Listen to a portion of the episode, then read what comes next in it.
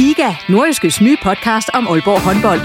Vil du helt tæt på, hvad der sker i Danmarks største håndboldklub? Vi kommer selvfølgelig til at gå all in. Så lyt til GIGA, podcasten om Aalborg håndbold. Det går ondt på et hold som Aalborg, når man ikke leverer det, man gerne vil. Der sætter vi hver uge fokus på de vigtigste historier og største profiler. Dejligt at se, at han er den afgørende faktor, som vi ved, han er. Lyt til GIGA, der hvor du finder dine podcasts.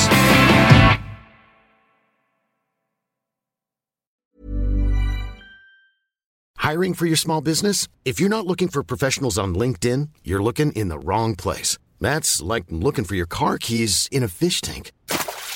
LinkedIn helps you hire professionals you can't find anywhere else, even those who aren't actively searching for a new job but might be open to the perfect role. In a given month, over 70% of LinkedIn users don't even visit other leading job sites. So start looking in the right place. With LinkedIn, you can hire professionals like a professional. Post your free job on linkedin.com/people today.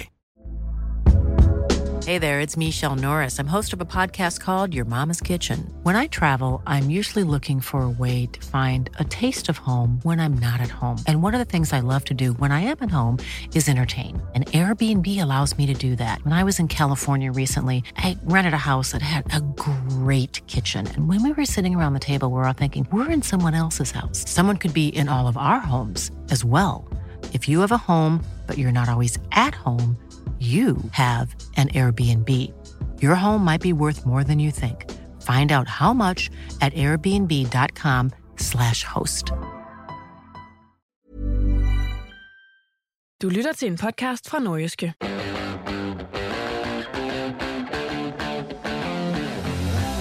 Der er ikke råd til flere halsslattende præstationer og knebne nederlag, når OB søndag tager hul på nedrykningsspillet. Taber holdet i Horsens, så er det svært at bevare nogen form for håb om overlevelse i Superligaen.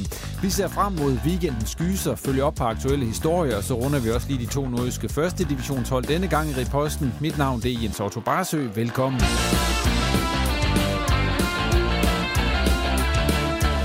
Og med i studiet er Claus Jensen, der er sportsredaktør hos Det Nordjyske Mediehus, og så Simon Ydelsen, der er sportsjournalist samme sted. Og derudover så medvirker OB's cheftræner Oskar Hildemark i et telefoninterview. Ja, og så skal jeg sige velkommen til jer to, Claus og Simon. Tak for det. Tak. Og allerførst, det skal jo handle om fodbold det her, men lige nu der handler det jo også om lidt andet for jer. Der er jo stadigvæk gang i ishockey og håndbold, og der plejer det jo at gå rigtig godt for Aalborg i begge dele. Tror I egentlig på, at der venter guld der i nogle af dem? Altså lidt succes til Aalborg. Claus? Muligheden er der i hvert fald i Aalborg håndbolds regi i forhold til det danske mesterskab. Ikke lige Champions League-guldet, men DM-titlen synes jeg, der stadig er noget, der ligner et dødt løb med GOG, især hvis Aalborg begynder at få nogle af de skadespillere tilbage. Og så kan Simon få lov til at vurdere ishockey-mulighederne. Jamen, jeg tror, de kommer i finalen. Nu har de jo en semifinalserie mod Herlev, som de tager hul på nu her. Og den tror jeg, Aalborg Pirates vinder, men jeg tror så til gengæld også, at Herning tager guldet i en finale. Ja, men hvis vi snakker om Aalborg-hold, der sådan blander sig lidt i toppen, så må vi så i gang med at snakke om det Aalborg-hold, som jo bestemt ikke er i toppen. Tværtimod, så ligger de nummer sidst i Superligaen, nemlig OB. Og det er jo sådan lidt spændende weekend, vi ser frem mod. Lidt? Kvalifikationsspillet, er det ikke det hedder? Det starter jo. Og der kan man sige, der starter jo OB så med den kamp, som jo kan afgøre det hele faktisk nærmest allerede i første runde. De skal møde Horsens på udebane.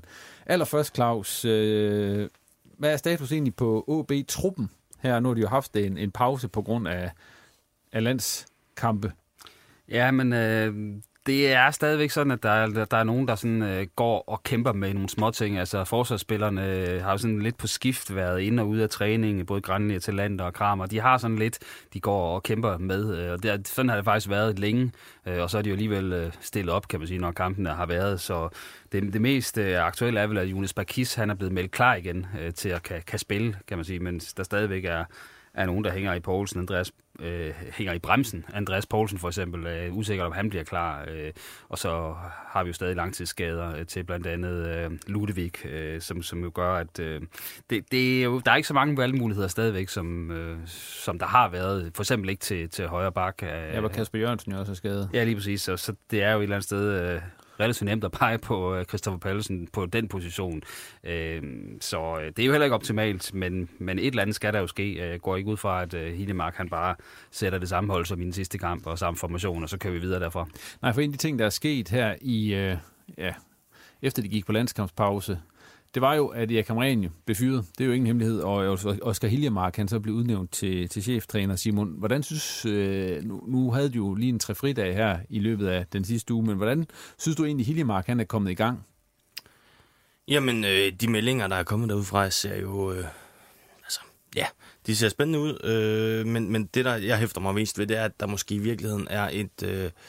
har været et lidt forfejlet indtryk af, hvor stor indflydelse Oskar Hiljemark har haft på taktikken under Erik Hamrén, fordi det er væsentligt anderledes, det han forsøger at gøre nu, i hvert fald på træningsbanen.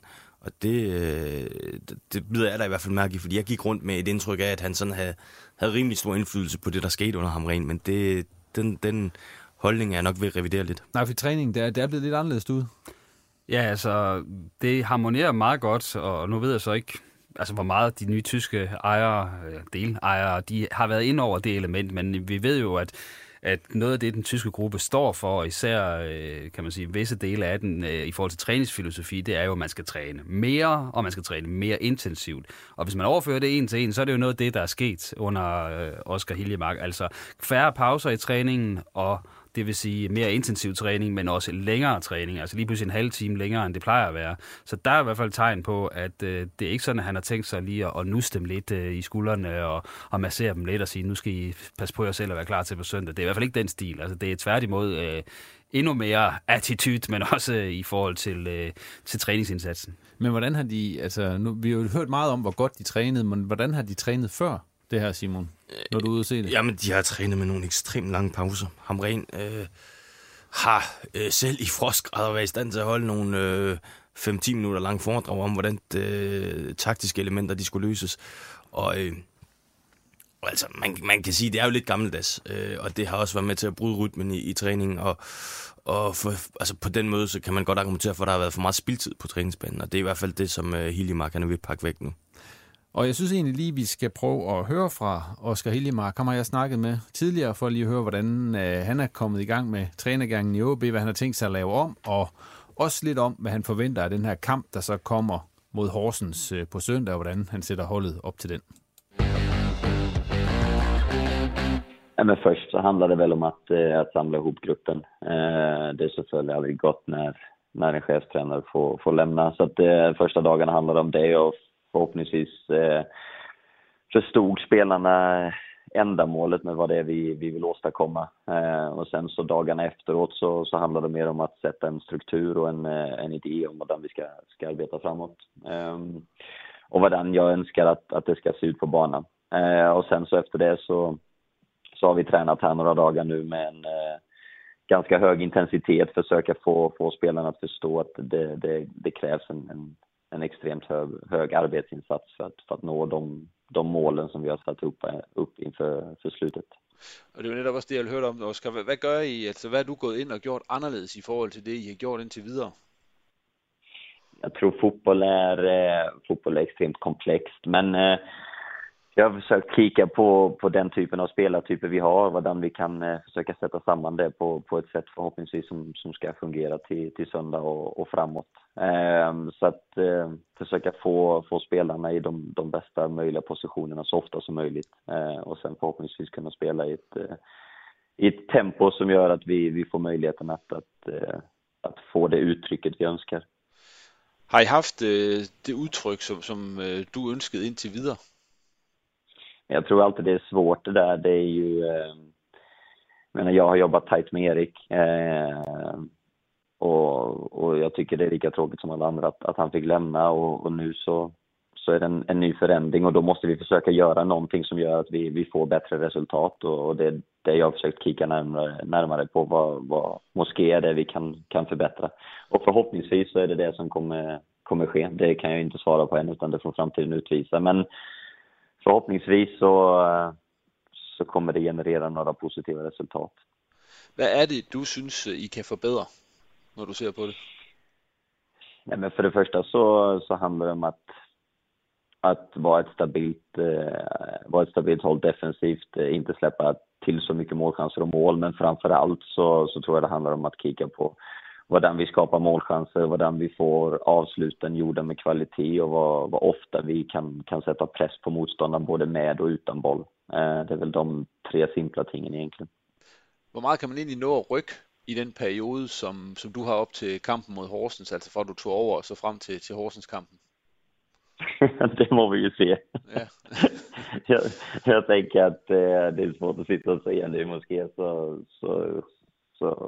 så sker det supermar, eller så sker det ingenting, det må vi se. Men jag har ett starkt tro på att spelarna har en kvalitet som gör att de förhoppningsvis ska kunna uttrycka sig på ett positivt sätt på söndag och skapa en god prestation och en god kamp. Och som jag sa från början, jag tror verkligen på att den här spelartruppen kan komma ihop och prestera några fina resultat av de 10 sista kamperna. Är det meget mentalt der ska rykkes noget? Ja, selvfølgelig er det. Jag tror ju att efter en lång period utan supermånga positiva resultat så är det alltid svårt, så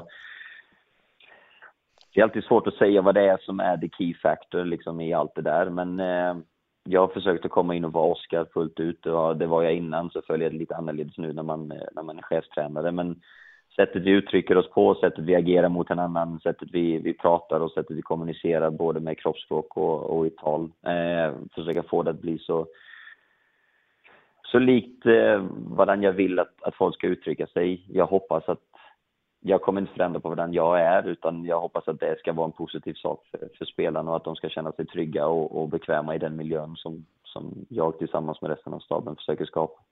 Nu är det ju så kampen där på söndag mot Horsens. Ska ju något annorledes upp till den kamp än I plejer? Ja, alltså det är ju såklart en lång uppbyggnadsperiod, så att vi har tränat här nu i 3 dagar extremt intensivt, och sen så idag så har de en ledig dag och sen så har vi 3 dagars uppbyggnad fram till kampen, så att det är väl egentligen det som skiljer sig mot en allmänlig O när man inte har så många dagar att bygga upp det på, så att vi har några som är iväg på landslagsspel också, så att saker och ting är såklart lite annorledes mot vad det brukar vara, så att men det är som fotboll är, så att det är bara försöka kika på det positiva och försöka se varje dag som en möjlighet att utvecklas och utveckla vårt sätt att spela och komma så klara som möjligt i kamp. Men i forhold til selve kampen, er der sådan nogle små ting, I vil dreje på? Altså at gøre nogle, nu siger jeg det igen, ting anderledes? Ja, selvfølgelig er det. Det måste vi göra. Vi måste göra vissa ting annorledes för att förhoppningsvis kunna få ett positivt resultat. Men hvad med det uden for banen også? Gør I noget der? Altså tager der ned før, eller prøver at gøre nogle ting, som I ikke plejer at gøre? Ja, vi har forandret lidt, hvordan vi forbereder os inden for kampen selvfølgelig. Både hvordan vi reser, og hvordan vi gør saker innan, og når vi samlas og så videre. Så det er små ting. Altså det er jo, selvfølgelig måste saker og ting förändras för att förhoppningsvis kunna få et positivt resultat. Så att det er det man får kika på. Alla små ting, alla små procent vi kan försöka samla in. Sen om det är rätt eller fel, det vet man inte förrän efteråt, så att det må vi se. Oskar, hvad tænker du egentlig om, at den første kamp i det her nedrykningsspil, det bliver mod Horsens, som det er jo ingen hemmelighed, dem I skal hente, altså det bliver en slags finale? Det er ikke så jeg försöker se det, det er ikke så jeg försöker uttrycka mig. Vi alla vet vad som står på spel. Vi alla vet vad det kommer handla om i de sista 10 kamperna, men jag syns det är fel att som håll gå in och säga att det är en kamp som avgör hvordan det kommer se ut i slutet, utan så följer det en extremt viktig kamp och vi kommer gå ut med liksom ett positivt mindset och försöka vinna kampen. Det är det handlar om för oss. Men sen så syns jag inte man ska bygga upp det mer än till vad det faktiskt är. Det är en fotbollskamp och det kommer spelas 10 sådana. Vi kommer försöka vinna så många som möjligt. Det är målet. Det kommer alltid vara målet när man är en klubb som målet. Försöka vinna så många fotbollskamper som möjligt. Så att det är så jag fokuserar på kampen. Och det är det jag uttrycker mig till spelarna. Vi ska så klara som möjligt för varje enskild kamp. Påvirker det stämningen sådan derude, att det är den här kamp som står för dörren? Nej, det syns jag inte. Jag hoppas och tror att alla är lika införstådda med konsekvenserna av det vi ska igenom. Sen syns jag inte man behöver talesätta det mer än vad det faktiskt görs. Vi ska ut och spela fotboll, det är där det kommer att avgöras. Det kommer att avgöras på banan, ingen annanstans. Oskar, det er jo ingen hemmelighed, at du også er en ung træner. Du har ikke haft mange kampe altså som førsteholdstræner. Hvordan takler du egentlig det pres derovre til OB i den her situation, der er nu? Gør du noget specielt? Nej, jag har levt hela mitt liv med press. Jag har varit i sådana här situationer tidigare som spelare som påverkar ens karriär och ens vardag extremt mycket. Så jag är faktiskt väldigt lugn i det hela. Jag är mycket väl medveten om konsekvenserna av det. Och jag är väl medveten om att Allboy är en extremt stor klubb. Och det är också därför jag gör allt jag kan för att vi ska försöka komma ur den här situationen på ett positivt sätt och kunna klara oss kvar i Superligan. Så att jag är ganska okej med pressen faktiskt. Det är inte så att jag känner att jag inte kan sova om nätterna. Ja, det var så Oskar Hiljemark, og han siger jo her til sidst, at selvom der er pres på, så skal han nok få sovet om natten, som det er i øjeblikket. Altså, hvor meget pres er der egentlig på Oskar Hiljemark i det her? Har han noget at tabe, som I ser det? Ikke alverden, synes jeg. Altså, tværtimod, jeg tror ikke, der er så mange derude, der forventer, at nu kommer OB til at vinde 10 kampe i træk, og nu bliver alt godt. Der er jeg da sådan personligt lidt skeptisk, altså hvor meget forskel det reelt kan gøre, men begynder det at gå frem, begynder de at vinde nogle kampe, så har han jo allerede klaret sig bedre end Hamren, kan man sige. Så betingelserne for succes, de er relativt gode og til stede. Og en af de ting, som Oskar Hiljemark, han jo så siger, uden sådan at sige helt masse om, det er, at han kommer jo ikke til at køre videre i samme spor som Erik Hamren.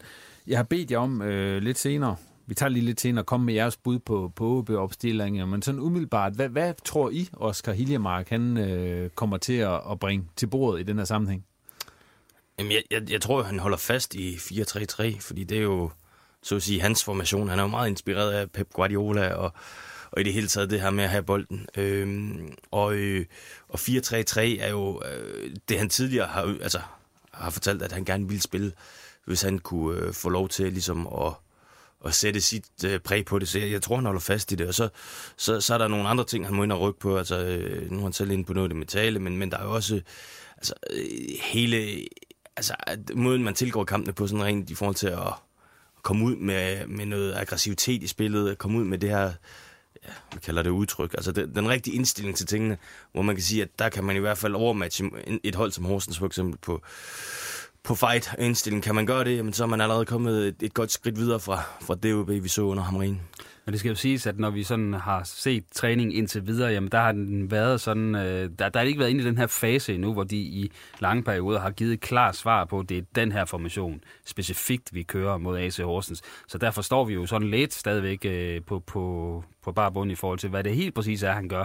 Spørgsmålet er så, om han gemmer den information til den allersidste træning. Det ville være lidt underligt måske, hvis han decideret går ind og laver markante ændringer formationsmæssigt. Men det er jo den sidste træning, som er lukket før kampen mod Horsens, hvor han kan finde på potentielt sjove ting, der skal overrumple Horsens. Men jeg synes jo, det er sådan lidt... Jeg har det jo lidt ambivalent med, hvis han går ud og holder samme formation. Og man kan selvfølgelig godt få noget andet, hvis man for eksempel bringer nogle helt andre navne i spil i den formation. Men jeg synes jo egentlig ikke, det er fordi OB ikke har været ude i kampene og sådan... og egentlig leveret okay sådan indsatsmæssigt. Det er jo mere kvaliteten generelt. Og løfter man den ved lige at skifte et par navne og køre videre med den samme formation, der er jeg lidt splittet, også fordi en ting er, men det lyder jo fint, når man spiller med tre angribere, hvis man spiller med en 4-3-3, men problemet er, at det har været meget sådan kantangriber. Det vil sige, at Helenius er kommet til at ligge meget alene, og det er kantangriber, der trækker ind i banen. Det vil sige, at der kommer heller ikke de her indlæg, som jeg savner nogle gange, at der kommer. Så jeg kunne jo godt tænke mig lidt flere ændringer end dem, som Simon måske lidt gætter sig frem til. Her kommer, eller ikke kommer. Hvad, skal vi så ikke tage de der opstillinger, I har lavet? Fordi jeg har bedt jer om at lave sådan en...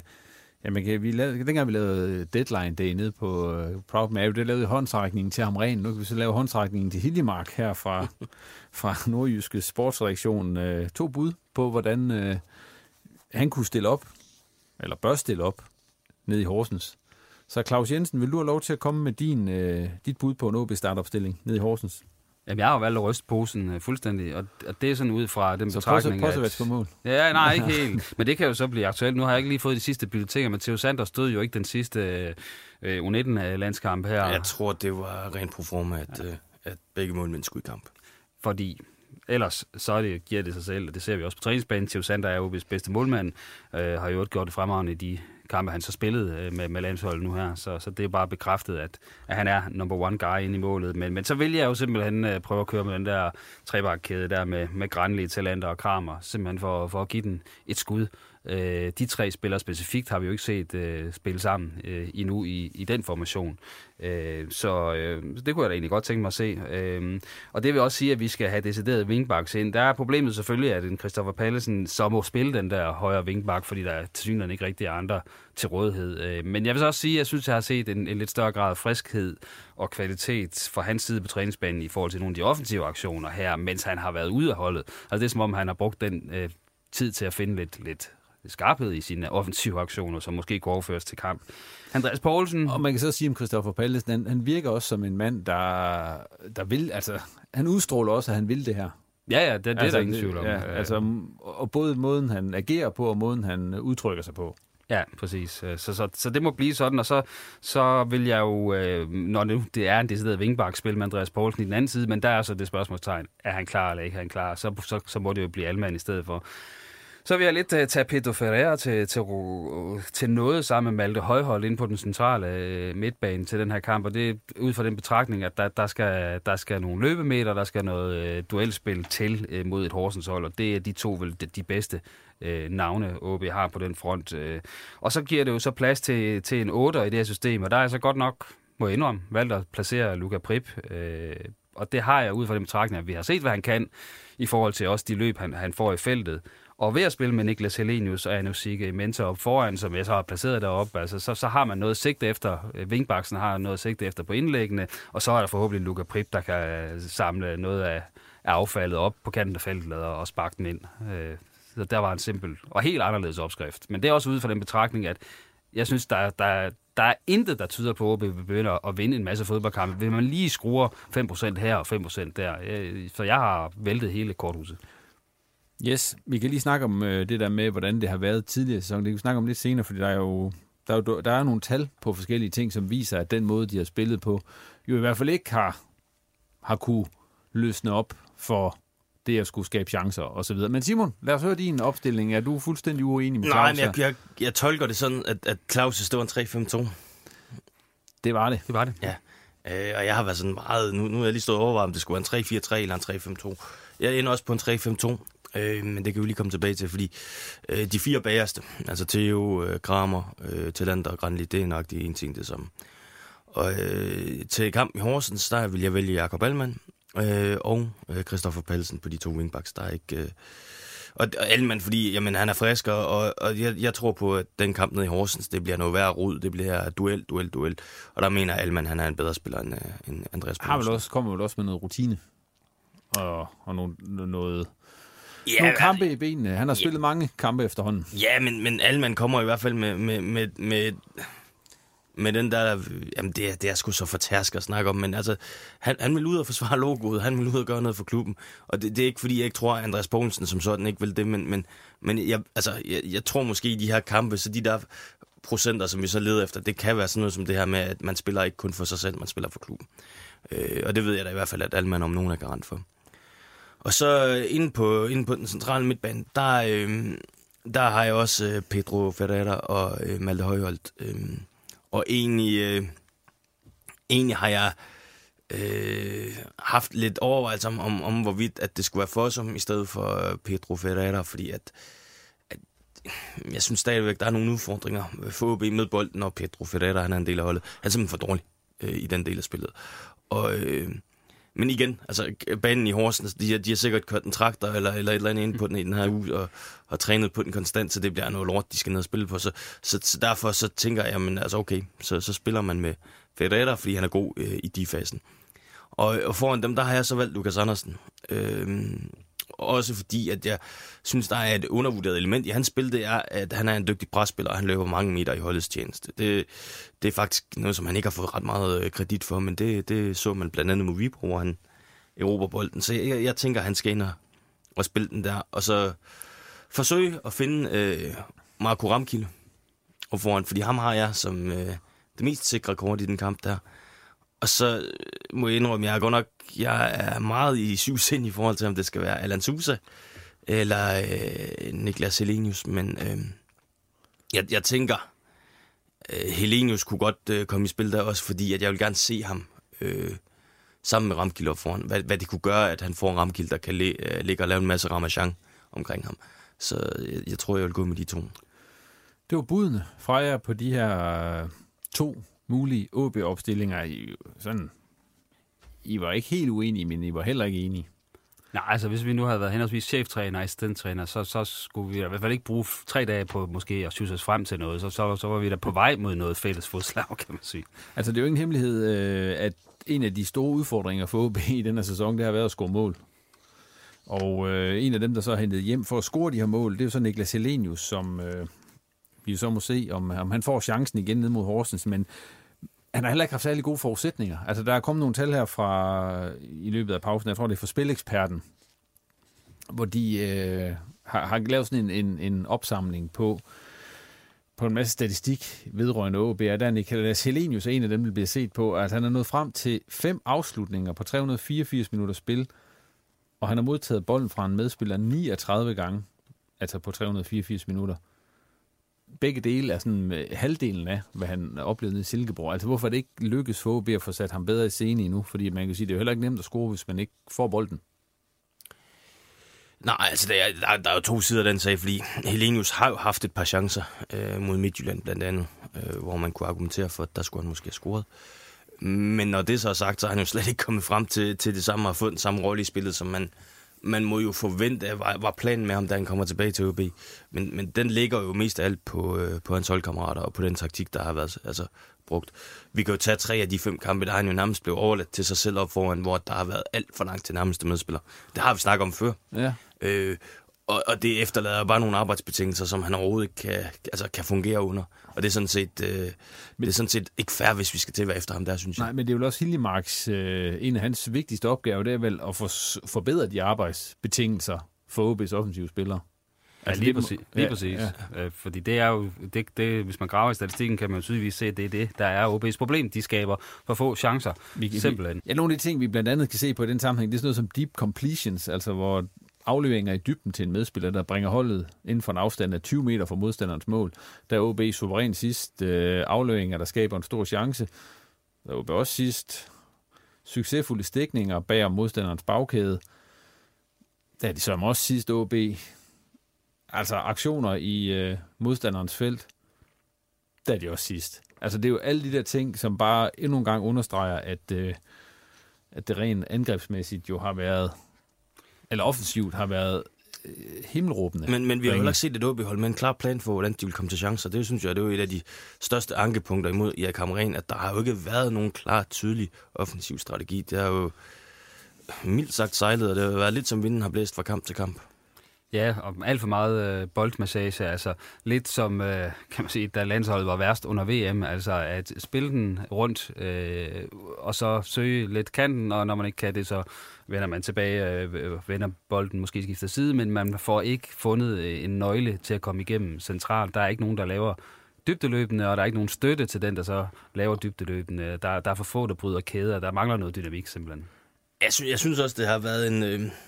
i det omfang, OB i det hele taget har prøvet at spille den her meget possession-orienterede form for fodbold, det har været sådan lidt forfejlet, fordi det har OB-spillerne... Altså, OB har ikke spillerne til det, har Claus lidt ind på noget dynamik omkring det.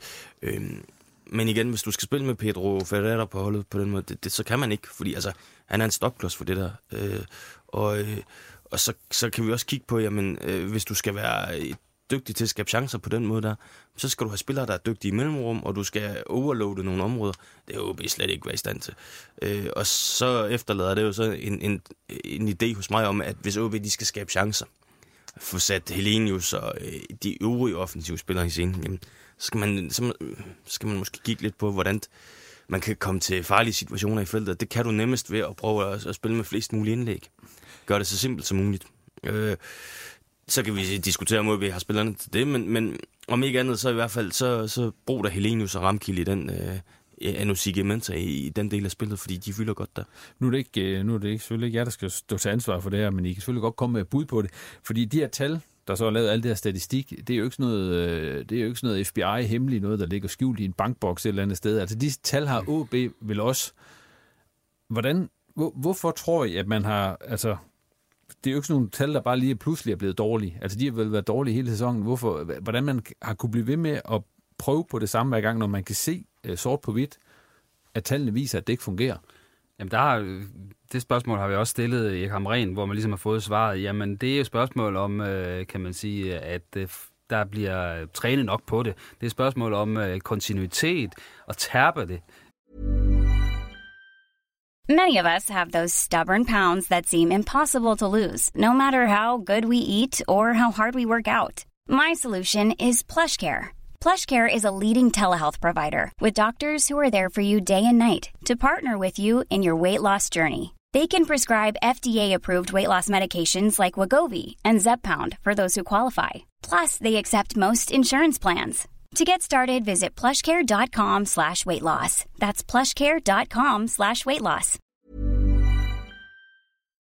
Tilstrækkeligt meget, så på et eller andet tidspunkt, så siger det bare voila, og så begynder det bare at ligne en million. Det har lidt været argumentet, og det tager tid, men på et eller andet tidspunkt, så spiller det bare. Og der kan man sige, der den tålmodighed havde OB-bestyrelsen så ikke i forhold til at tro på, at OB så lige pludselig skulle begynde at vinde fodboldkampe her i medaljespillet, hvis man bare kørte videre med den samme strategi, hvad den så end var. Selvfølgelig har de set på de her tal, men det har været ret tydeligt, at Hamren har troet på, at hvis man bare gjorde noget længe nok, så bliver det godt på et tidspunkt. Jamen, for eksempel sådan noget med through passes, altså succesfulde stikninger bag om modstanders bagkæde. Altså, de har jo nok prøvet på det, når man ser kampene. OB. Ja, men du kan også argumentere for, at den nemmeste måde at få succes med den form for afleveringer på, det er i omstillingssituationer. Og nu har vi ikke talt for det, men jeg vil våge den påstand, at OB er et af de dårligste omstillingshold, hvis ikke det dårligste i hele Superligaen. Det er godt nok et område, hvor man ikke har excelleret. Altså, men det er jo, ja, nu ryster du lidt på, men det er jo endnu et område, fordi... Det er ikke dig. Nej, men man kan bare sige, at det er jo himmelråbende, og så er vi tilbage ved den der manglende plan for, hvordan de skal spille, fordi... Jamen, havde man en klar idé om, at okay, vi skal have vores indadgående kanter til at prøve at løbe dybt, jamen, så var der måske bedre belæg for, at man kunne spille den form for afleveringer. Kunne man sætte en Luka Prip i scene som mellemrumspiller, som han var så dygtig til i forrige sæson, så havde der måske også været bedre sandsynlighed for, at han kunne lave nogle stikninger. Det samme med Lukas Andersen, men altså, de er jo slet ikke blevet fundet i de rigtige positioner. Ah, så går det simpelthen for langsomt. Altså, modstanderne kan jo nå at lunde tilbage, inden OB for alvor får sat effekt på den omstilling. Og alt det håber vi jo så bliver bedre, eller krydser fingre for, bliver bedre til på søndag, fordi der venter kampen jo mod Horsens, som vi har været inde på. Og sådan umiddelbart, hvad forventer I egentlig af den kamp? Vi kan lige prøve at risle lidt, for der er ikke lagt op til, at det bliver noget festfyrværkeri for OB og Horsens. Det er de to klubber, der er færrest afslutninger. Horsens har faktisk skabt færre chancer end OB i den her sæson. Horsens, de ligger også under OB, når det gælder expected goals. Og også når det gælder store chancer. På den liste er OB faktisk kun to store chancer efter nummer 4 på listen, som er Brøndby. Altså, hvis man kigger sådan på nogle af de her statistikker, så har Horsens om muligt været endnu sløjere end OB. Ja, og begge hold er jo sløje på rigtig mange parametre, og de har jo spillet 0-0 i de to kampe, de har spillet mod hinanden i den her sæson. Så der er du også lidt tilbage til, hvad det er, vi forventer. Vi forventer et eller andet sted lav kvalitet, næppe noget chanceorke, men jeg forventer til gengæld også, at der blodet kommer til at sprøjte, fordi den der kamp, det er jo liv eller død, altså i hvert fald for OB. Ja, det er det jo reelt, Simon. Vi husker ikke at pakke det ind. Nej, men OB skal vinde den. Altså, der er jo ikke noget med, at vi kan leve med et point. Altså, hvis der står 0-0 med 10 minutter tilbage, så skal OB jo altså til at satse hele kavaleriet fremad, fordi at man kan ikke leve med et point. Nej, fordi hvis de taber kampen i Horsens, så det skal man jo ikke have taget den store matematikeksamen for at kunne regne ud, så er de 11 point efter Horsens med 9 kampe igen. Er vi enige om, eller det ved jeg ikke om, men er det slut så? Ja. Det er det jo ikke teoretisk set. Nej, og det er det, vi skal høre på så de næste mange uger, indtil det er... Indtil den dag, det så er matematisk sikkert. Ja. Men jeg tror simpelthen ikke på, at man kan komme på 9 kampe og hente 11 point på Horsens. Og hvis det sker den dag, så er vi tilbage der, hvor jeg begynder at løbe nøgen over Limfjordsbroen. Så nej, de skal vinde den kamp OB, og det skal de gå all in på, fordi det kan så til gengæld gøre noget ved, at man så lige pludselig kun er 5 point fra redningen. Det smager altså noget anderledes end 11. Og Simon, du har været inde på, at det bliver sikkert en grim kamp dernede, men Horsens kommer jo ikke til at gøre noget for, at det skal være en god kamp. Horsens vil jo være fint tilfreds med at spille 0-0 for tredje gang i træk mod OB. Ja, det ville være helt perfekt for dem. Og de har også... altså, OB skal ud og finde en eller anden form for dåseåbner. Fordi at Horsens skal jo så at sige parkere bussen og så leve på de omstillinger, fordi man har de her omstillingsstærke spillere, der virkelig kan løbe dybt. Og så har du, for Horsens vedkommende, har jo et arsenal af dygtige dødboldspillere. Så det vil sige, at i det sekund, at de får en dødbold, så hiver man måske Magnus Jensen og Gillerik. Og man, altså, der er måske også en McKinnock, og der er i hvert fald spillere, som kommer til at gøre ondt på OB der. Men der kan man sige, der er OB... Hvis man holder med OB, så kan man heldigvis sige, at det er ikke der, OB er dårligst i øjeblikket, i hvert fald ikke som de tidligere har været i sæsoner. Altså, det er de steder, hvor man rent faktisk kan sige, der står de meget godt til Horsens i forhold til dødboldsforsvaret. Ja, Tillander og Kramer på den konto er vel to af de bedre i Superligaen. Tillander har tidligere ligget i top på de statistikker, der er i forhold til clearinger og så videre. Så jo, der bør OB kunne matche Horsens, men ikke overmatche dem på nogen måde. Altså, der må jeg bare sige, at Horsens også er relativt godt repræsenteret der. Men det Horsens hold, der kommer til kamp mod OB, det er jo heller ikke et, der kan komme med læsevis af selvtillid ovenpå det. Op til de er ligesom OB formået at hente et point. Ja, man må jo bare give Horsens og OB, at lige nu så er det de to suverænt mest formsvage og dårligst, eller mest ustabile hold i Superligaen, sådan rent præstationsmæssigt. Så det er ikke fordi, at Maja Claus tager til Horsens med store forventninger om, hvad... Nej, det er jer, der skal ned. Glæder jeg til det egentlig?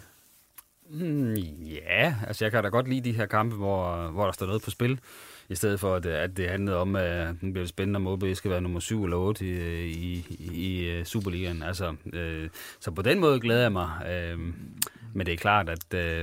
Men synes du, det er fedt, det allerede er i første runde, at det ligesom skal... Fordi man kan jo selvfølgelig sige, man kan også sige, at OB skulle møde...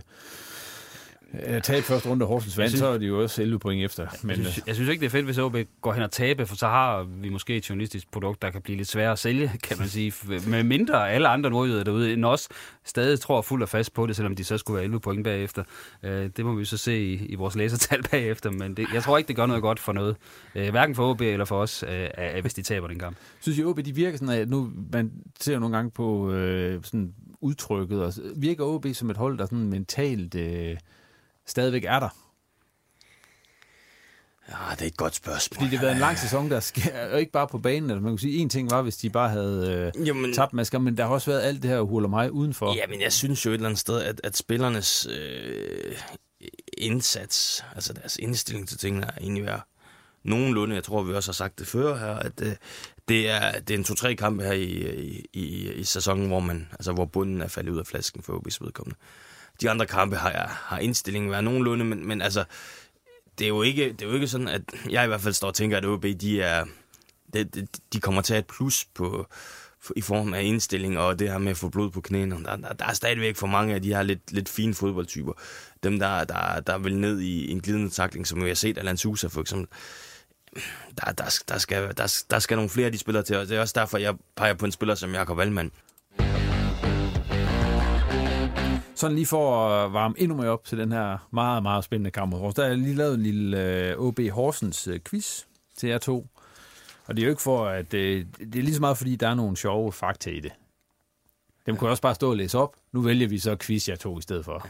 Er det ikke meget godt? Du ender nok, at man skal læse dem op alligevel. Nej, fordi at den første, det tror jeg godt, I kan.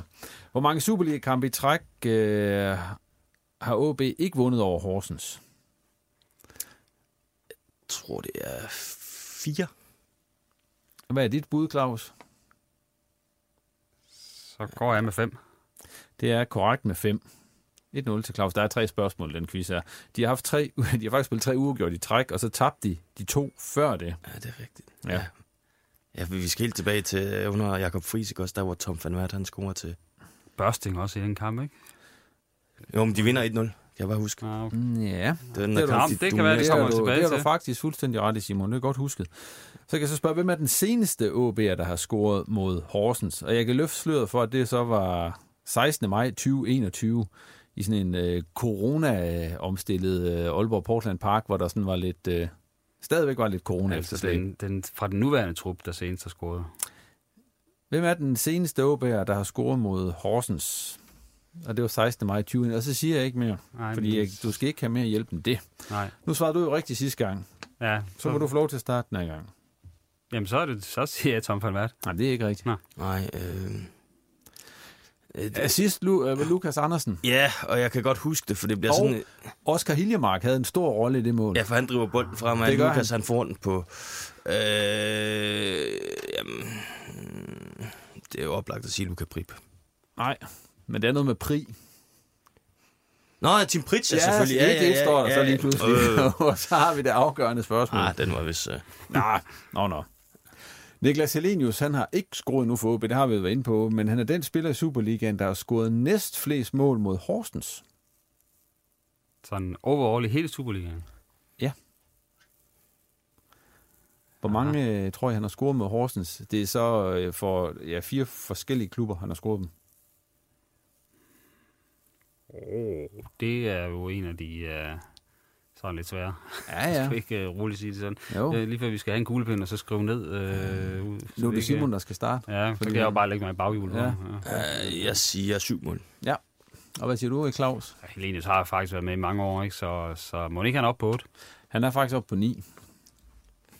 Ja. Hvis I så kan komme med, hvem der så har scoret flest mål mod Horsens, ja, alle så vinder I. Og man kan sige, at han har faktisk også engang spillet for OB. Morten Duncan. Ja, og så vandt Simon. Men han var hurtigere end dig, Claus. Så vandt han ekstra runde, men den rigtige, virkelige runde blev vundet af mig. Ja, men Niklas Helenius, han har scoret, altså som sagt, 9 mål i 21 kampe. Det er 5 for OB, 2 for Silkeborg, 1 for OB og 1 for AGF. Så hvis han endelig skal komme i gang, Niklas Helenius, så er der gode chancer for, at det sker mod Horsens. Det er en håndplukket modstander til ham, simpelthen. Ja. Duncan får de nok ikke til at stille op igen. Han også ja, og vi kan fortsætte, hvis vi skal sige med Helenius, der er faktisk kun én klub, han har scoret flere mål mod. Det er FC Midtjylland. Okay. Dem skal de jo også møde, så det bliver spændende. Ja, og han har så scoret 9 mål mod Randers, men det var så i 28 kampe. Så altså hvis man har en 5'er eller noget, så, og har lyst til at lave en lille pulje eller noget. Så Første målscorer, så kunne man måske godt, hvis han nu starter ind. Ja. Det var jo gjort han jo ikke. Jeg vil bare sige, at hvis jeg var bankrådgiver for lytterne, vil jeg sige, brug dem på noget andet. Det vil jeg faktisk også. Yes. Vi skal lige snakke om noget det andet, der sådan ikke lige handler helt så meget om kampen mod Horsens, men noget af det andet nye, der er sket ude ved OB. For en af de ting, som også gjorde, at vi skulle i studiet en ekstra gang her i den forgangne uge, en udsendelse, som man jo stadigvæk kan gå ind og høre, som handler om de her tyske investorer, som er kommet ind i OB. Så er det jo netop den historie, vi lige skal runde en ekstra gang her, for nu er det jo nogle dage siden, og vi har jo rent faktisk snakket med en af dem, der er gået ind i klubben, Thomas Hitzelsberger, som vores kollega Thomas Jesper, han fik snakket med den anden dag. Og en af de ting, som Thomas Hitzelsberger, han blev spurgt om af Thomas, det var jo så, om han var inde i rollen eller inde i billedet som en ny sportschef/direktør i OB, hvortil Thomas Hitzelsberger, han svarer, det spørgsmål havde jeg ikke lige regnet med. Så kan man sige, hvorfor ikke? Men er I overrasket over, at han kommer med den respons på det spørgsmål? Fordi umiddelbart så kunne han jo godt ligne en mulig kandidat til posten. Ja, altså tidligere sportsdirektør i Stuttgart i Bundesligaen, det skulle man mene, at det var en person, der også kunne være inde i billedet. Men når han tager den position som overrasket her, så hænger det måske sammen med, at man i pressemeddelelsen omkring tyskernes indtog jo gjorde det klart, at man var på udkig efter en ny sportschef, uden at den tyske ejerkreds var inde i billedet der, men man kan selvfølgelig sige, at hvis de så ikke finder den oplagte, og ikke kan få den, de vil have og så videre, så er der ikke så langt til, at det kunne blive Hitzelsberg. Skal vi ikke bare sige det sådan? Ja, altså, jeg vil da sige, at det vil overraske mig meget, hvis han lige pludselig sidder i Aalborg fast, fordi at, vi skal lige huske på, at han har et af de mest profilerede tv-jobs i Tyskland som ekspert. Jeg kan ikke huske på hvilken kanal, men det er en af de store dernede. Det er ikke Sky, der har, tror jeg. Ja, men det er i hvert fald et af de jobs, der hvor de tyskere, jeg snakker med, de siger også, jamen, der er en 3-4 af de jobs i Tyskland, som er rigtig, rigtig eftertragtet af mange tidligere fodboldspillere, og han sidder på et af de jobs. Så der er ikke nogen, der forestiller sig, at han lige pludselig springer for bordet der, og så gråler ind på OB. Han siger så ikke så meget andet, Thomas Hitzelsberger. Altså, han siger ikke specielt meget det der omkring, og de vil ikke sådan gå ud og melde bombastisk ud og så videre. Det sagde de også den dag, de kom ind. Altså, nu skulle de lige snakke med alle sammen derude, før de sådan ligesom ville melde ud, hvad deres planer er. Savner I, at de melder lidt mere klart ud, hvorfor de er gået ind i OB ud over de her meget sådan lidt overordnede betragtninger, og hvad de helt konkret vil, ikke mindst. Altså, jeg vil vente lidt om at sige, jeg er jo glad for, nu kan jeg se fra Aarhus Fremad, de var blevet overtaget af en nigerianer her i går, og han går straks ud og siger, at vi skal spille Champions League om x antal år. Jeg er glad for, at de her tyskere ikke kommer og siger noget så fjollet som det der, fordi at så var jeg da i hvert fald begyndt at tvivle på, hvorfor de var her. Men kunne man ikke godt ønske sig lidt mere fra dem på nuværende tidspunkt? Jo, men jeg tænker jo et eller andet sted, at vi ved jo, at det er jo fodboldfagfolk, som er her for det lange seje træk, og det har de jo også indtil videre givet udtryk for. Og når man så samtidig kigger på hvis tilstand, så kan vi jo også hurtigt lægge to og to sammen og sige, at der skal jo foretages en større gennemgang af hele klubben. Altså. Men det er vel det, de har været i gang med det sidste halvår? Jo, men de har jo selvfølgelig screenet det, men nu skal de jo så til at eksekvere nogle ting, altså i forhold til, at de har sikkert nogle tanker for, hvordan de skal have strømlignet akademiet, og måden, man skal spille fodbold på som OB. Altså, jeg tror, der er nogle helt klare ting, som de skal ind og røre ved der, men jeg tror først og fremmest, at det er fodbolddelen. Jeg tror ikke så meget, det er den kommercielle side. Der skal de også nok komme til at sætte et aftryk, men jeg tror ikke, det er det, der ligger først for. Og så kan man sige, at det afgørende her er jo også, hvordan man agerer og taler, når altså, tyskerne sidder over for bestyrelsen og direktionen i OB. Altså, at man rent faktisk ikke der sidder og siger nogle varme ord og floskler, og, altså, at man der rent faktisk er lidt mere progressiv og innovativ. Det håber og tror jeg der på, at man er. Som sagt, den her del med mere længere træning, med intensiv træning, det ligger jo i Bernard Peters filosofi, som er en af de nye ejere, så det er der nærliggende at tro, at han også med de træninger, han har kigget fra Buske og andre steder, at han også har givet den tilbagemelding, at der må godt skrues lidt der. Hvis vi lige skal runde den der sportsdirektør eller sportschef-historie af, hvis det ikke er Thomas Hitzelsberger, som det jo så nok ikke er, der skal være sportschef i OB, altså, hvem tror I egentlig, det bliver så, som det er lige nu? Jamen, så kommer jeg jo bare til at sige Jakob Larsen, for jeg synes, han er det oplagte valg. Talentchef i OB lige nu, og det er han også sikkert den rette mand fremadrettet i, men jeg synes, at han er den mest oplagte kandidat til lige at tage skridtet op som sportsdirektør, men vi ved jo ikke præcis, hvad deres profil er. Det er de heller ikke rigtig vil sætte ord på. Hvad er det præcis, de ønsker? Men der er jo ikke så meget kontinuitet tilbage i OB, og Jakob Larsen har jo bevist sig en gang, kan man sige, i talentchefrollen i OB, da det gik rigtig godt. Så hvorfor skulle han ikke kunne tage skridtet op og være sportschef eller direktør? Man kan så sige, hvorfor er han så ikke blevet det for længst, for han har gået der hele tiden. Men der har vi fået den melding, at jamen, man vil egentlig parkere den ansættelse, indtil man fik de nye tyske ejere med på råd. Jamen, hvis de nye tyske ejere havde en, havde de så ikke bare sat ham ind nu?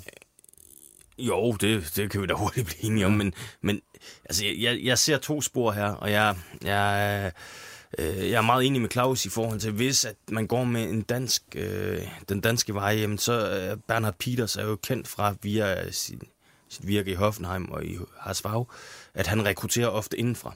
Det vil sige, at han får frem af folk, der kender systemet, der kender klubben, der kender metodikken. Og hvis den linje skal fortsætte i OB, så er det oplagt at tage Jakob Larsen. Fordi altså, man kan sige, jamen, i Harsfag, der gjorde han jo det, at det var ungdomstrænere, der hele tiden blev skubbet op i systemet, og så var det lige pludselig en U23-træner, der blev førsteholdstræner, og en akademichef, der også kom ind og fik en ledende rolle under Bernhard Peters. Altså, det var jo det er jo oplagt at sige, jamen, så begynder han jo også den der rekruttering indfra på den her måde. Men hvis ikke, at de føler, at Jakob på nuværende tidspunkt er den rigtige profil, jamen, så tænker jeg, så har de så stort et netværk i Tyskland og alle mulige andre steder på kloden, at så kan vi stå herfra så tivolaften og gætte, men det er ikke sikkert, at vi er tæt på at ramme den rigtige person. Så slipper I for at gætte. Hvis vi lige springer videre og springer ned i første division, hvor vi også har to hold, som skal i gang med hver sit spil dernede, altså Vendsyssel skal jo i gang med oprykningsspil, og Hobro skal i gang med kvalifikationsspil. Hvis vi lige skal rundt de to hold, altså hvis vi starter med Vendsyssel, som er i oprykningsspillet, men jo er langt, langt for oprykning, efter de tabte til Hvidovre Det er jo de her 11 point, som vi snakkede om før omkring AaB, og det var helt håbløst. Og det er jo der Vendsyssel har op til oprykningen, så det må vi jo så overføre det standpunkt og sige, det kan de glemme. Men hvad tror I så, at de bruger det her oprykningsspil på? Jamen nu ved jeg ikke, om I har noget at se det, men inden vi gik på, så har jeg smidt en artikel på Nordjysk omkring Tobias Anker. Han er så godt som solgt til Sarpsborg i Norge. Og det er jo en klar indikation på, at Vendsyssel har lidt smidt håndklæde i ringen i forhold til at sige, vi tror ikke på, at vi kan rykke op. Fordi hvis man oprigtigt havde troet på det, så tror jeg, at man med vold og magt havde beholdt Tobias Anker, fordi han har været... jeg er tæt på at sige, at han har været deres bedste spiller i den her sæson. Og forsvaret er de steder, hvor de var ret tyndt besat. Ja, lige netop. Ja. Og nu kan man sige, jamen, de har ikke nogen oplagt afløser, så nu skal de ud og hekse lidt, hvis at de skal finde en marker til Mads Greve i det midterforsvar. Så altså, at de sælger ham på nuværende tidspunkt, selvom det er et flot bud, de har fået, indikerer for mig, at Vendsyssel er i gang med ligesom at tænke hen mod næste sæson. Og en anden spiller, der også kunne komme i spil, det er jo 31. marts, at vinduet lukker i Norge. Det kunne være en Wissam Abu Ali, altså topscoreren for Vendsyssel, hvor jeg også har hørt lidt om lidt norsk interesse på vandrørene. Så det kunne godt være det, der skete i virkeligheden, at man, det ikke kun var Tobias Anker, der røg, men der måske også røg en mere, som igen et tegn på, at man kan jo ikke rykke ud, man kan jo ikke blive dårlig nummer 6, og man kan heller ikke rykke op, så det er sådan lidt tid til at lave nogle af de operationer, som man måske alligevel under normale omstændigheder vil have lavet til sommer, men lidt rykker dem frem, hvis der er mulighed for lige at score en god transfer. Ja, og så har vi været inde på, at Henrik P. har vel kontraktudløb til sommer også, så det bliver vel sådan lidt en mærkelig periode, de går ind i, hvor de ikke helt ved, om det er den samme træner, og hvad for nogle spillere, der skal være der, og så videre. Ja, altså det bliver spændende at se, om Henrik han forlænger det op. Jeg har spurgt ham et par gange, og han siger, at det har de egentlig ikke drøftet nu på nuværende tidspunkt. Så jeg tror også, man måske lige... Altså, han går også lige og afventer og ser, hvad sker der, og hvad for nogle forhold, altså betingelser kan han få, hvis han skal blive i klubben. Men det er jo ikke sådan kutyme for ham at blive 3 sæsoner i den samme klub, så det vil jo egentlig være en overraskelse, tænker jeg, hvis han forlænger. Ja, bortset fra, at nu har han sat gang i et projekt, og han er jo ikke nået i mål med det endnu, men han er nået et godt stykke af vejen. Og hvis Jakob Andersen lige pludselig siger, at du kan få x antal millioner at gå ud og handle for til sommer, så er jeg også af den opfattelse, at så vil Henrik også være indstillet på at blive der, fordi han har det egentlig rigtig godt i Vendsyssel, og hans makkerskab med Søren Henriksen kører også rigtig fint. Så det vil jo så også, kan man sige, typisk være den her 3. sæson, hvor kronen normalt skulle sættes på værket, kan man sige. Det burde være der holdet toppet, hvis man kunne fortsætte, kan man sige, kontinuiteten. Ikke skibe alt for mange spillere afsted. Hobro har så til gengæld en hel masse at spille for, fordi de kæmper jo stadigvæk for at undgå at rykke ned i. Der er en hård kamp dernede i bunden af første division. Så det bliver jo et helt andet... det er nogle helt andre uger, måneder, der venter for Hobro end for Vendsyssel. Ja, man kan sige, fra nummer 2 og ned til nummer 6, der er der 8 point, og det vil sige, de er sådan set alle sammen i spil. Nykøbing ligger selvfølgelig håbløst sidst, men så ligger Fredericia på 21, fra Amager på 23, Hobro også på 23 og Køge på 25. Altså, det er til gengæld særdeles interessant. Hobro er ved at skabe lidt luft, men ender så med...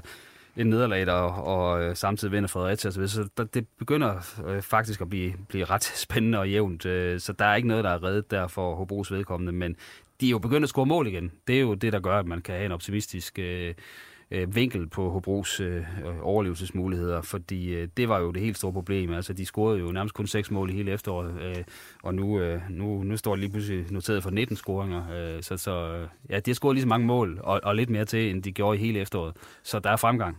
Nu, da vi snakker om OB, der snakker vi om, at selvom Horsens faktisk på mange parametre er ringere end OB, så ligger de over OB. Er det lidt den samme historie med Hobro? Er der nogen af de hold, der rent faktisk ligger under dem, som på papiret burde være bedre? Jamen, jeg synes jo, at Fredericia burde være bedre. De spiller bedre fodbold. Men det vinder man jo ikke nødvendigvis point af automatisk. Og, det kan man se. Og Fredericia har måske også i virkeligheden det dårligste forsvar. Det dårligste midterforsvar. Alle de her hold i stærk konkurrence med Fremad Amager. Det er de to ting, der ligesom... Altså, det taler lidt ind i, at de kan godt få problemer med at være stabil, hvor Hobro egentlig er ret stabile i deres udtryk, og det kan godt være, at det aldrig bliver et festfyrværkeri, men omvendt, så kommer du heller ikke til det punkt, hvor du lige pludselig står og ser helt dum ud. Hobro har jo kun lukket 30 mål ind, og det er jo det færreste af alle hold i det her nedrykningsspil, så det siger jo lidt om den base, de har. Ja, jeg mener, de lukkede 6 mål ind i en enkelt udekamp mod Hvidovre også, så der har jo altså, hvis man ser bort fra den, så har de jo sådan været rimelig stabile. Så I mener, som her inden vi står og går ind i det, at Hobro også er at finde i første division næste sæson? Den er... Hvis jeg bliver afkrævet et bud, så er et bud, at jeg tror, de overlever, men det bliver ikke sådan noget med, at de kan læne sig tilbage før de sidste 3 spillerunder, og så bare slappe af. Jeg tror, at det bliver et rotterist mellem dem og Fremad Amager. Jeg har en eller anden idé om, at i takt med, at banerne bliver bedre, så kommer Fredericias spil også mere og mere til sin ret. Plus, at de hele tiden kan gå op og tage initiativ i kampen og være offensivt indstillet, det skal også nok kaste nogle point af sig. Hvorimod, at Hobro skal jo stadigvæk kæmpe meget for at score sine mål. Og jeg har det sådan fra Amager, når de ikke er inde på deres kunstgræs på Amager, så kan de godt se lidt shaky ud. Så jeg tænker, at det er Hobro og fra Amager, som i første omgang skal duellere om det, og der har jeg klar pil op for Hobro. Positiv udgang på det her. Nu skal vi til tårhyleren, som jo både kan være positiv og negativ, så vi må høre, hvad I har fundet på i dag. Og Claus, du har jo fået et lille benspænd i den her sammenhæng, fordi nu er der jo sket noget i Tottenham, som vi ellers har hørt om tit i en tårhyler. Det vil du gerne have mig til at snakke om, men nej. Og benspændet var så, vi gad ikke høre om noget om Tottenham den her gang, fordi Conte, han er jo træneren. Nu siger jeg det så. Han er blevet fyret, efter han skabte sig på fjernsyn og brokkede sig over. Han bad om at blive fyret. Han bad om at blive fyret, ja. Men tak for det. Så det får han ikke nogen nogen tårhyler for.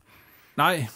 Så den går i stedet for... Nu skal vi ikke snakke mere om Tottenham. Nu skal vi have din ikke-Tottenham-agtige tårhyler. Den går i stedet for til UEFA for de her uligheder, der er i forhold til kan man sige, omfanget af setup, var setupet i de her kvalifikationskampe til EM. For det var ret tydeligt, at der ikke var vinkler nok til rådighed til at, ligesom at kunne dokumentere, at Danmark ikke begik et straffespark, at Jonas Vind ikke begik et straffespark i den udkamp mod Kazakhstan, fordi vi kan jo alle sammen blive enige om, at vi synes, at den ramte skulderen på Jonas Vind, og at der ikke var straffe. Vi fik bare aldrig set en slow motion, der dokumenterede det sådan 120%. Det har jo så også været problemet i VAR-rummet, at selvom det foregik i feltet og det hele, så var der simpelthen ikke billeder, hvor man kunne trække dommeren ud og så sige, prøv at se her har vi beviset. Og så selvom at man nok så meget kunne sidde i varerummet og tænke, vi tror ikke, der straffe, så skulle de jo ikke kalde ham ud, hvis ikke de havde et beviset på det. Og der må man bare sige, at der var jo kæmpe forskel på, at vi så super slows i nogle af de mere profilerede kampe, hvor der så var brugt flere kameravinkler. Så det er jo en ulighed, som er lidt øv at tage og føle på. Så den får lige en overskinnebinde. Tak for den, Claus. Simon, har du... Ja, men er det også varer og landsholdet? Nej, altså jeg tænkte lidt på, om jeg skulle give Rasmus Højlund et plus, fordi han har jo egentlig gjort det meget godt i de her kampe. Men så havner jeg på et andet plus, og det bliver jeg nok ikke så populær for her på de her kanter. Men jeg vil gerne rose FCK og Brøndby for deres talentudvikling. Nu har vi lige haft U17, U18 og U19-landsholdene afsted til... Altså U17 og U19 har været ude at spille EM-kvalkampe, og... U21 har også været i kamp, og så kan man bare se på målscorerne for de forskellige klubber, at jeg mener, Oliver Ross, han får scoret et mål for OB, og Randers har vist også 2 mål, og Midtjylland har en 2-3 stykker, og altså AGF har en enkelt målscore og sådan noget. Og så har du så FCK med 8 mål, og Brøndby med 7 mål, hvor man bare kan sige, jamen der spiller de toppræsterer også, når de kommer ud på den internationale scene. Og det er et meget godt billede på, at jeg tror, at de 2 klubber er ved at løbe fra de andre herhjemme i form af talentudvikling. Altså det er toptalenter, de får udviklet. Og så er der ikke mere på programmet denne gang i Riposten. Tak til gæsterne for at stille op, og til dig for at lytte med. Også tak til alle jer, der allerede abonnerer på Riposten, og hvis du ikke gør det, så få lige gjort det i din foretrukne podcast-app.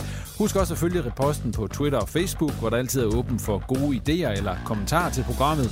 Vi er tilbage igen i starten af næste uge, hvor der selvfølgelig skal følges op på søndagens gyser i Horsens og konsekvenserne af. Så på genhør.